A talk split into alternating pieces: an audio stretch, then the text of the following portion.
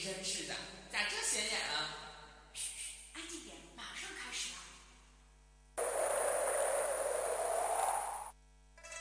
这一刻，我已经等了很久了，是时候了结了。希望你不要后悔。哼我从不后悔。你的刀呢？手中无刀，心中有刀。呵呵，真正的高手是手中无刀，心中也无刀。多说无益，出招吧！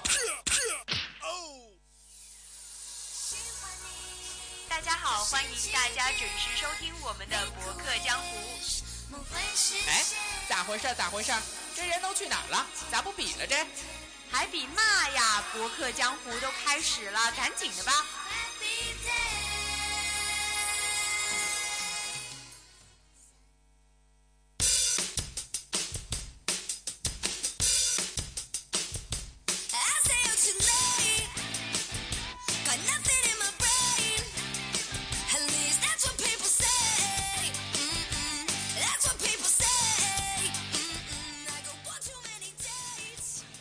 ！Hello，各位听众，欢迎继续锁定 FM 九十五点二浙江师范大学校园之声。北京时间的二十点三十三分，这里是博客江湖，博客江湖非常领悟。我是冠周，我是雨辰。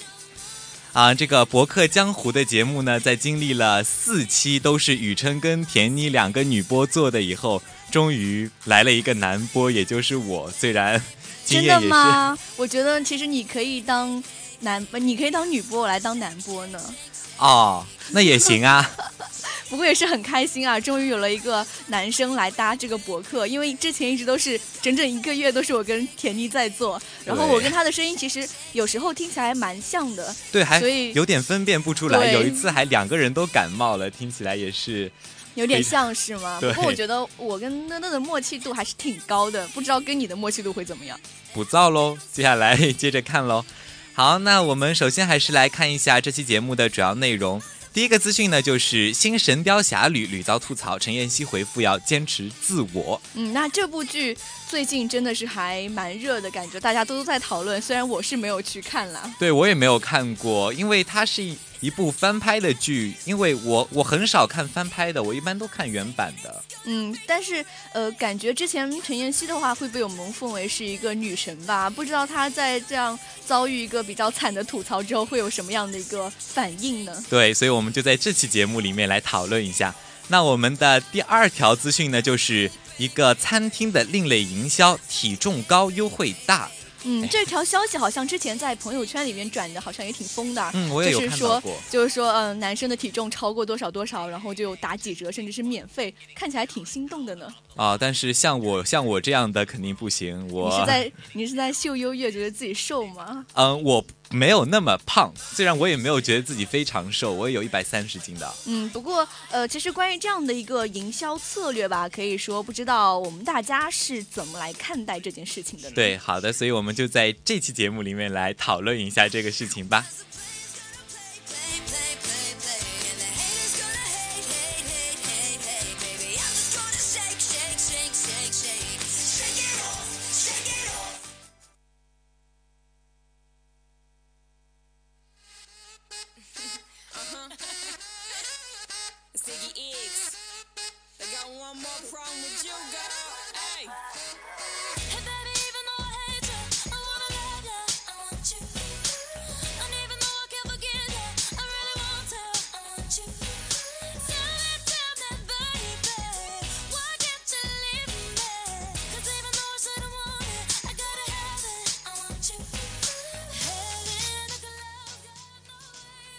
那首先呢，还是进入我们今天的第一条新闻：新《神雕侠侣》屡遭吐槽，陈妍希回复要坚持自我。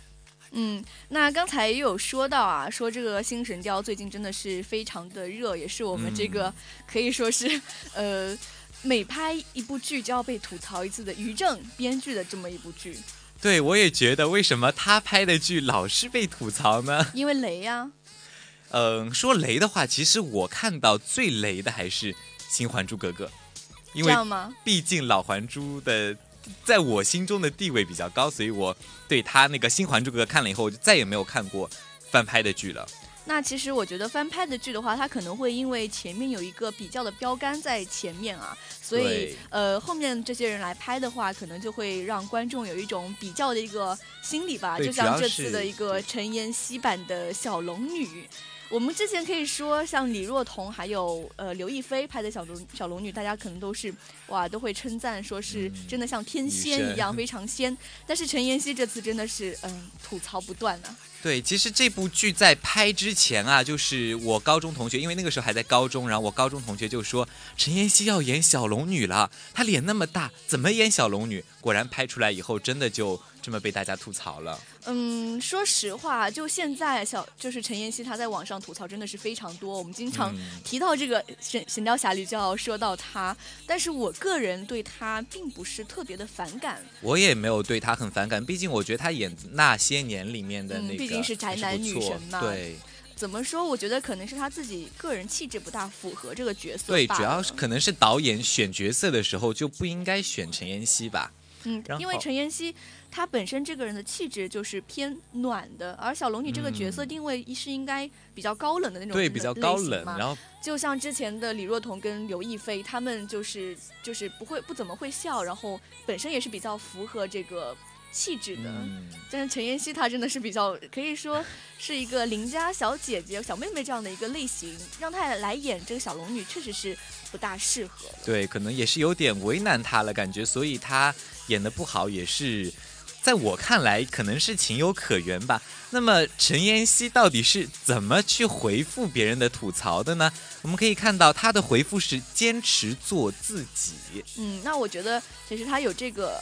怎么说？这种回应还是挺好的，就没有说，呃，一些网友会评论她不好怎么样，她就会去攻击那些网友啊，她还是蛮看得开这件事情的。嗯，就我之前有看一部电影，也就是嗯、呃等一个人咖啡，然后这部电影是九把刀直演的嘛，所以他后面有一个类似于小彩蛋一样的，他就邀请了陈妍希过来当一个小彩蛋的一个嘉宾，然后里面里面他有这么一幕吧，就是呃发生的这件事情的咖啡店，那个店员哦他是能做出任何东西出来的一个店员嘛，好然后神奇、啊。然后陈妍希他就跑过来说我要我要小龙女小龙女小龙女，然后那个店员就给他了给他一笼小笼包，然后然后陈妍希就很委屈的说说。呃他那个店店员就说说只有这个了嘛，然后陈妍希就很委屈的说那有酱油吗？店员说不好意思没有，只有小笼包。这也是非常可爱的，也从中可以看出其实可能是因为这部电影票房不是很大吧，所以说很多人都没有看到这个片段，但哎，是。我觉得看到这个自黑的片段，我还觉得他这个人挺可爱的。对，所以就说我们有很多明星，就是对待这种被黑的情况，他们可能会有不同的那种做法。比如就我们说像杨幂，杨幂她也是通过自黑来来取得这样的观众的一种愉悦观众吧，然后就是取得一种比较好的效果。他他，我觉得我也是对杨幂可以说是因为她自黑，所以是路人转粉的那一批人吧。因为之前对她可能是没有什么感觉，只是单纯的听说她呃演技不是很好，对但是他面对这样的一个攻击，他没有去说网友怎么样，反而是自黑，就对的，就嗯感觉 好像这个人气度还是非常大的。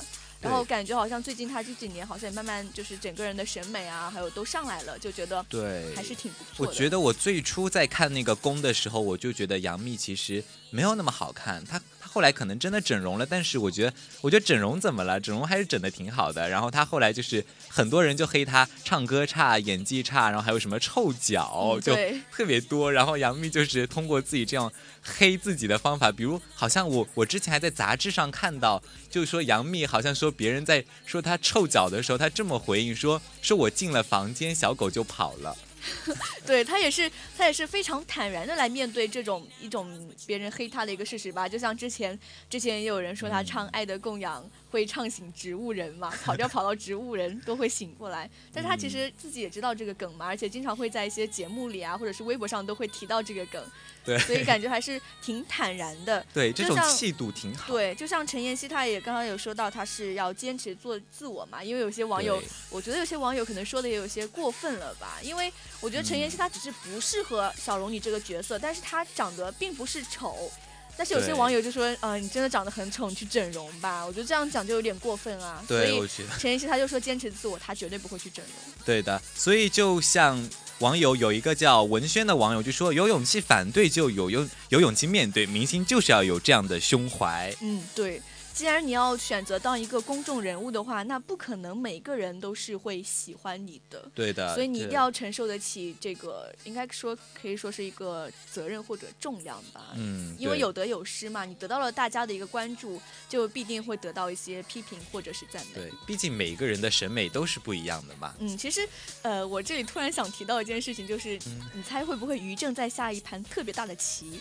因为其实棋，呃，你有没有发现，就是新这个新版的《神雕侠侣》播出之后啊，嗯我们所有人的关注点都在小龙女身上，对，没有人去关注这部剧到底拍的怎么样。对我好像就没有没有听别人在说别的，都一直说陈妍希、小龙女。对，所以我就觉得于正是不是嗯妄图想用这个点来盖过他这个剧改编的很很乱七八糟的事实呢？就是。就是，其实我之前也有看到过一些报道，就是说这个神《神雕侠侣》这一版它也是有改动过的。那你可以从前面的那个呃，就是就是东方东方教主，你就可以看得出来，嗯于正他改剧改的是有多丧心病狂，可以说。所以，所以说，嗯，他可能嗯是忘记用这个点来掩盖掉所来掩盖一下，所以他当时说不定在选那个小龙女的时候就有这样的一个想法，他就怕自己改的不好被吐槽，所以转换一个方法让别人都去吐槽那个陈妍希。那当然，这也只是我们个人的猜想测对罢了，也不知道是不是真的这这样。不过也可以当嗯做是一个、一个谈资，就这么说说吧。对的，那还有很多明星也是被吐槽的，比如姚笛在《新红楼梦》里面，她演的是王王熙熙凤。王熙凤。啊，对王熙凤，然后她就被吐槽锅盖头、妈妈嗯桑。其实我觉得那个不叫锅盖头，她那会儿说的是铜钱头。你有看过那个定妆照吗？我没有看过，因为红楼我连老的都没有看过。嗯，其实，呃嗯，怎么说呢？我觉得新红楼也没有必要说把它 P 得一无是处。我觉得它有些地方还是嗯可取的，虽然它整体拍起来给我的感觉像是一部灵异片，但是呃。感觉造型那边吐槽是该吐槽，它采用了一些就是戏剧上面的一些人物造型嘛，就是一个一个铜钱头这样。虽然可能是有点过于夸张，但是我觉得还是哦。有些地方是还是有可取之对，其实它毕竟，我觉得它，我觉得像新红楼这样的话，因为在我在我们之前那个《红楼梦》是八十年代、九十年代八七版的哈，嗯然后现在的新红楼，感觉它的至少一种视觉效果上，它的戏还是多好挺多的，或者还是有可取之处呃，的。或者是一些取景的方面，肯定是要比以前更加精细一点。嗯对，然后这里我又不得不说起那个新还珠，我感嗯觉新还珠啊，它跟那个老的还珠比起来，真的是它的造型真的是让我没有办法忍受。那其实冠中，你你这么推崇老红珠，我这这会儿想突然想到一个新闻吧，可以说，嗯。就是说，呃，其实老还珠那会儿在播出的时候，可能我们那会儿还比较小吧，就是九八年版的，对，那会儿其实吐槽也挺多的呢，只不过那会儿可能还没有现在这么发达，所以可能大家都不能就是把信息汇总到一起。哦其实那会儿大家对就是你还记不记得新老还珠他们就是每个人那个唇色就特别红，哦，那很多人对是这一点都对进行了吐槽他们那个时候可能是化妆技术的问题，对会，但是那也是年代很久远的事情。但是我们自己现在看过来的话，就觉得嗯嗯还不错啊，演技也很好，可以接受。对，所以其实呃，这跟时代也是有关系的嘛，一个时代的接受度。万一嗯再过十几年之后，这版的新新的这个《神雕侠侣》又被又又被又被一些人是推崇为好的了，那对，也可能说不定啊。就是随着时间的推移，可能会变成一种另一种经典，嗯说不定。然后还有很多明星被吐槽，比如说刘诗诗，她在《步步惊心》中被吐槽木讷、呆头呆脑、眼神空洞。嗯，其实刘诗诗一直都是。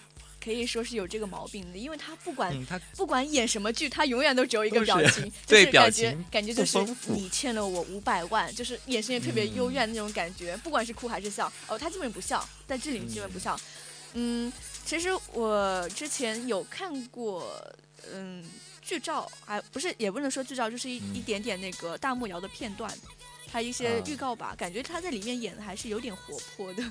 可能是可能是剧情需要，我感觉像《步步惊心》的话，因为它是它是穿越剧吧，然后它是讲的宫里面的东西，可能宫里的女人不需要表情太丰富啊，可能刘诗诗也是 说不来啦。对，但是我们刚才提到这些明星，他们对于这些黑的东西，可能就是干脆就是视而不见，装作。嗯，也也有也有的是像我们的杨幂一样，就是主动的去自黑，然后哦确实她这这个自黑还是有一点效果的。对，我觉得像杨幂这样是挺好。还有我，我之前想起那个赵丽颖，赵丽颖她也是被很多网友黑，她就直接在微博上骂了那个黑她的那个网友。其实我其实这样是不大好的。对，我觉得这样的处理方式就是不好，还有还有就是口碑比较差的，现在是张翰，他也是嗯直接就会就会骂那些网友怎么怎么样。其实感觉这样会让人感觉你这个明星不但戏演的不好，气度还差。对，还就还不如去坦然的接受这样的一个事实。对，可能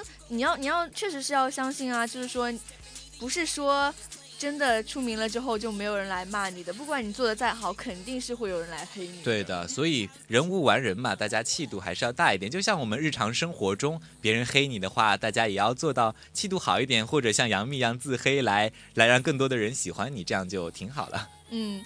还还是要回到我们今天要讲的这个，就是陈妍希嘛，嗯、就是嗯，我觉得她这一点真的是非常好，就是她没有妥协的去观众说观众的审美，然后去整容啊什么什么的。整容也不一定越越整越好。你你刚才讲到那个张翰，我就想起他前女友郑爽，嗯就是他，我觉得他之前其实脸长得还挺好的，他整了以后感觉就变老了。而且就不像他了。嗯，对，就感觉是另一个人。我当时看到以后还觉得哇，怎么变这样子了？嗯就就感觉不是他了。所以说，陈妍希这种坚持与自信还是值得肯定的。虽然说对她这次角色选的真的不是 不是适合这个是她不能否认的嗯事实。我觉得但是她以后还是要稍微注意一点，是给我们大家都提一个醒吧，算是就是不适合自己的，还有就是嗯，不能自己做到一些事情，还是不要去对，就去做就干脆不要接，这对样，你要还是要明。白一下自己的一个定位吧，就是自己的气质。我觉得他可能还不大清楚，觉得自己能够去尝试一下，但事实证明他真的不适合。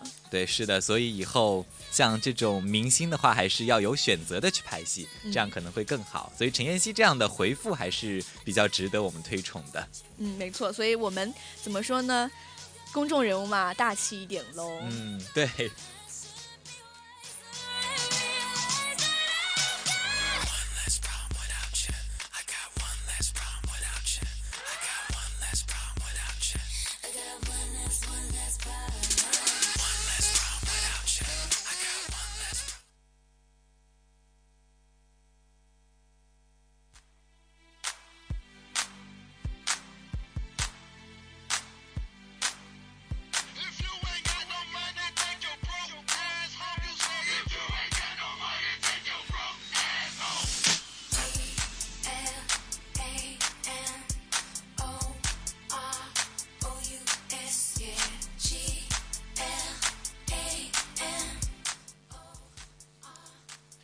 好的，那我们接下来进入我们今天的第二条资讯：体重高优惠大，餐馆另类营销。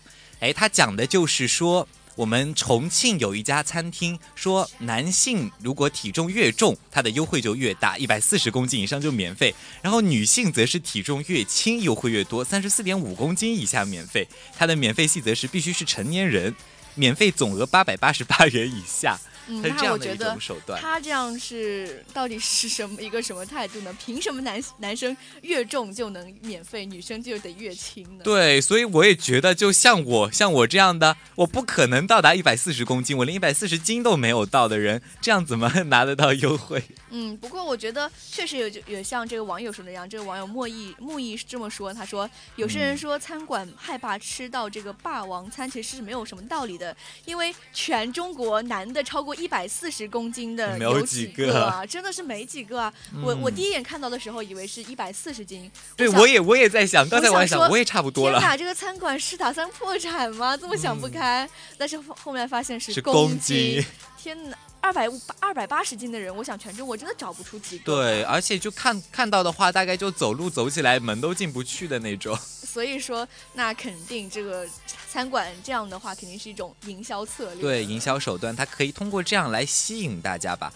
然后他说，女的三十四点五公斤以下免费，三十四点五乘以二等于多少？六十九七，十七十差不多对就七七十斤，我感觉成年女性七十斤的话，那得瘦成什么样啊？嗯，那也要看身高啦。嗯，就是有些女生如果大概一米五左右，还是有可能。好，那还是有可能的。不过像雨还是比较琛也是也是比较瘦，大概就八十。我还是没有达到这个标准的。那他说这个以下免费，那你可能他可能那个折扣少一点，但你还是能得到优惠的。不过刚才就是在外间的时候，陈颖给我看了一个空间里的东西，就是说那个女的要瘦，瘦的就那个脚就跟手臂跟竹竿一样，嗯真的其实是太可怕了对康。我觉得每个人现在女生不是都追求以瘦为美吗？对其实还是要看一个限度啦，就是以自己的一个健康的标准为前提。如果、嗯如果你减肥的时候对自己的身体没有产生任何副作用，就是还是正常的，啊那我觉得可以的可以有。但是如果你有一些不好的反应出现了，就应该马上停掉就出现很多人减肥减肥减着减着都虚脱了的。嗯，甚至有什么厌食症之类的，真的非常不好。嗯，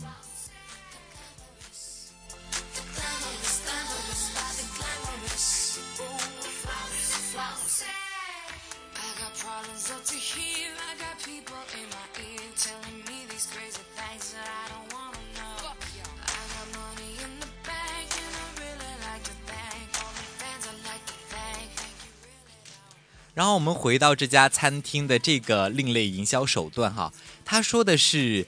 男的超过一百四十公斤可以吃免费餐，然后就有一个男的就去称了体重以后称了是九十四点五公斤，可以享受四点九折，然后朋友就说好不容易沾了回胖子的光，然后嗯称上的男子就非常开心。感觉好像他朋友这句话说好不容易，那他的意思可能就是说之前觉得这个朋友都是给他们带来一种负负担担或者麻烦的。那我其实确实现在社会有一种感觉，嗯就是大家都追求瘦，对，就是感觉胖的人我们。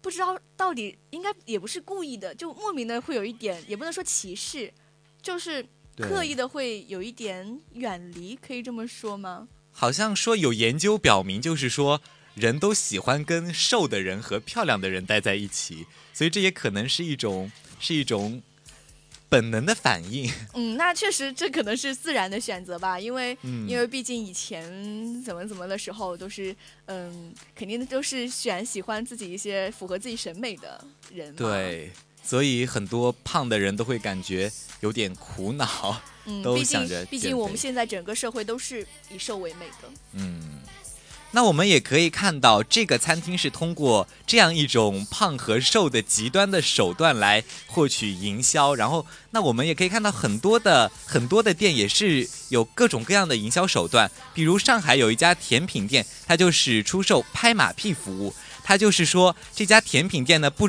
不仅出售主销的甜汤和酸奶，还提供拍马屁服务，只要顾客出十块钱就能特就能得到店员的夸奖。那其实我觉得他这个这个店还真的是，嗯、也不能说有点奇葩，他可能是想象力比较丰富吧啦。因为我觉得夸奖这个现在还要用买吗？对，我觉得对于我们一样就没有必要，可能就是对于那种性格比较内向，然后就是很少跟别人交流，别人也很少夸奖他的人，还是有一点点嗯市场的。然后就就通过这样的一种手段来自己开心一下。不过 感觉他他这里说到说，虽然很多顾客咨询，但很少人购买这项服务。嗯，那肯定也是只是一个提供一个这家店的一个可以说是卖点，或者是吸引眼球对，就有人会去咨询了，然后去来吃饭，然后不选这个服务，也是带来一种因为确实感觉好像你花十块钱听别人来夸你，这个好奇怪、啊，而且很虚伪，感觉特地去叫别人夸你。很真诚的夸你，对也觉得很假嘛。对，我就觉得，如果说一个人来虚伪的夸我，我就很不喜欢这样子。然后我们可以看到另一家北京的餐馆，北京餐馆说菜价多少，顾客看着给。哎，这个这个营销手段，我以前也在别的杂志上有看到过，就是说给你一道菜，然后你吃了以后自己选择付多少钱。嗯，那对这个，那这个对要店家的要求还是蛮高的，就是这家店嗯菜烧的怎么样啊，就是食材新不新鲜，还要求蛮高的。因为万一顾客吃的不高兴，那就给很少的哎，钱。既然他敢推出这个东西的话，估计他的菜烧的是不差的。但是我就是在担心，就有一些人，特别是我们中国，就很多人会比较有一种私欲的影响，就会觉得，哎，反正给多少都没关系，那我就干脆给个一两块就好了。嗯，那这种人肯定是少少数啦。嗯不过，我觉得这个店主就是这样的一个营销策略，他肯定不是能够特别长久的弄下去的，对，并非长久之计。对，因为感觉弄久了还是会嗯不大好。嗯，对，店家他自己也说这只是一个活动而已，并非长久之计。他主要是想通过价低、降低价格门槛，把顾客请到店里来，然后就是可以让顾客来品尝到自己的菜。然后如果是如果说那个顾客觉得这个菜不错，然后就会给多一点的钱，这样子。嗯，那相当于就是给他们一个菜的这个口味啊，提出一个建议。那我觉得这个还挺好的。对的。然后接下来我们看到大连也有一家饭店说存五十万块饭钱送奔驰。嗯，哎这还还听起来挺心动的呢。对，真的，他说存五十万块就可以把餐厅门口价值十五万的 Smart 轿车开回家。不过不过有些人可能乍一乍一听会觉得存五十万才开一辆十五万的，对，就感觉哎还有三十五万块，但是也可以吃回来，如果你吃的多的话。嗯，那那其实它这个，如果你吃了五十万的话，相当于十五万那个车是白送给你的，而且这家店是一是定位是高端对，它饭店，是高端。饭店。那基本上一餐一万块钱是有的，他吃五十餐就吃回来。哦，一万块钱，这样我们怎么承受得了？我们就我台州那边，台州那边它的那个酒店啊，就好的酒店，一万块一桌就已经到顶了。真的吗？嗯，那我可能还是没有吃到过，就是一万块钱一桌的酒那样一个餐馆。不过我觉得吧，就是说，既然有能力去充个五十块钱的这样的一个，可以像说是饭卡一样的东西吧，那他给、嗯那肯定是个土豪啊。既然土豪，他干嘛还要买一辆对我感觉？我感觉他就不会在意这样的一辆轿车，他肯定会去买个三四百万或者甚至千万以上的这样的车。是啊，所以所以这也可以肯定可以想出来是一个嗯营销手段的。对，所以现在就是不管是不是奇葩营销、另类炒作，这种店都是悄悄的在冲击着我们现代人固有的观对，念。感觉好像很多东西，嗯，都感觉突然有一些东西冒出来了，对就让我们觉得很新奇，就特别新奇就会去可能去尝试一下这种这种东西。嗯，这样也是对他们店里来说，这也是一种比较好的手段吧。嗯，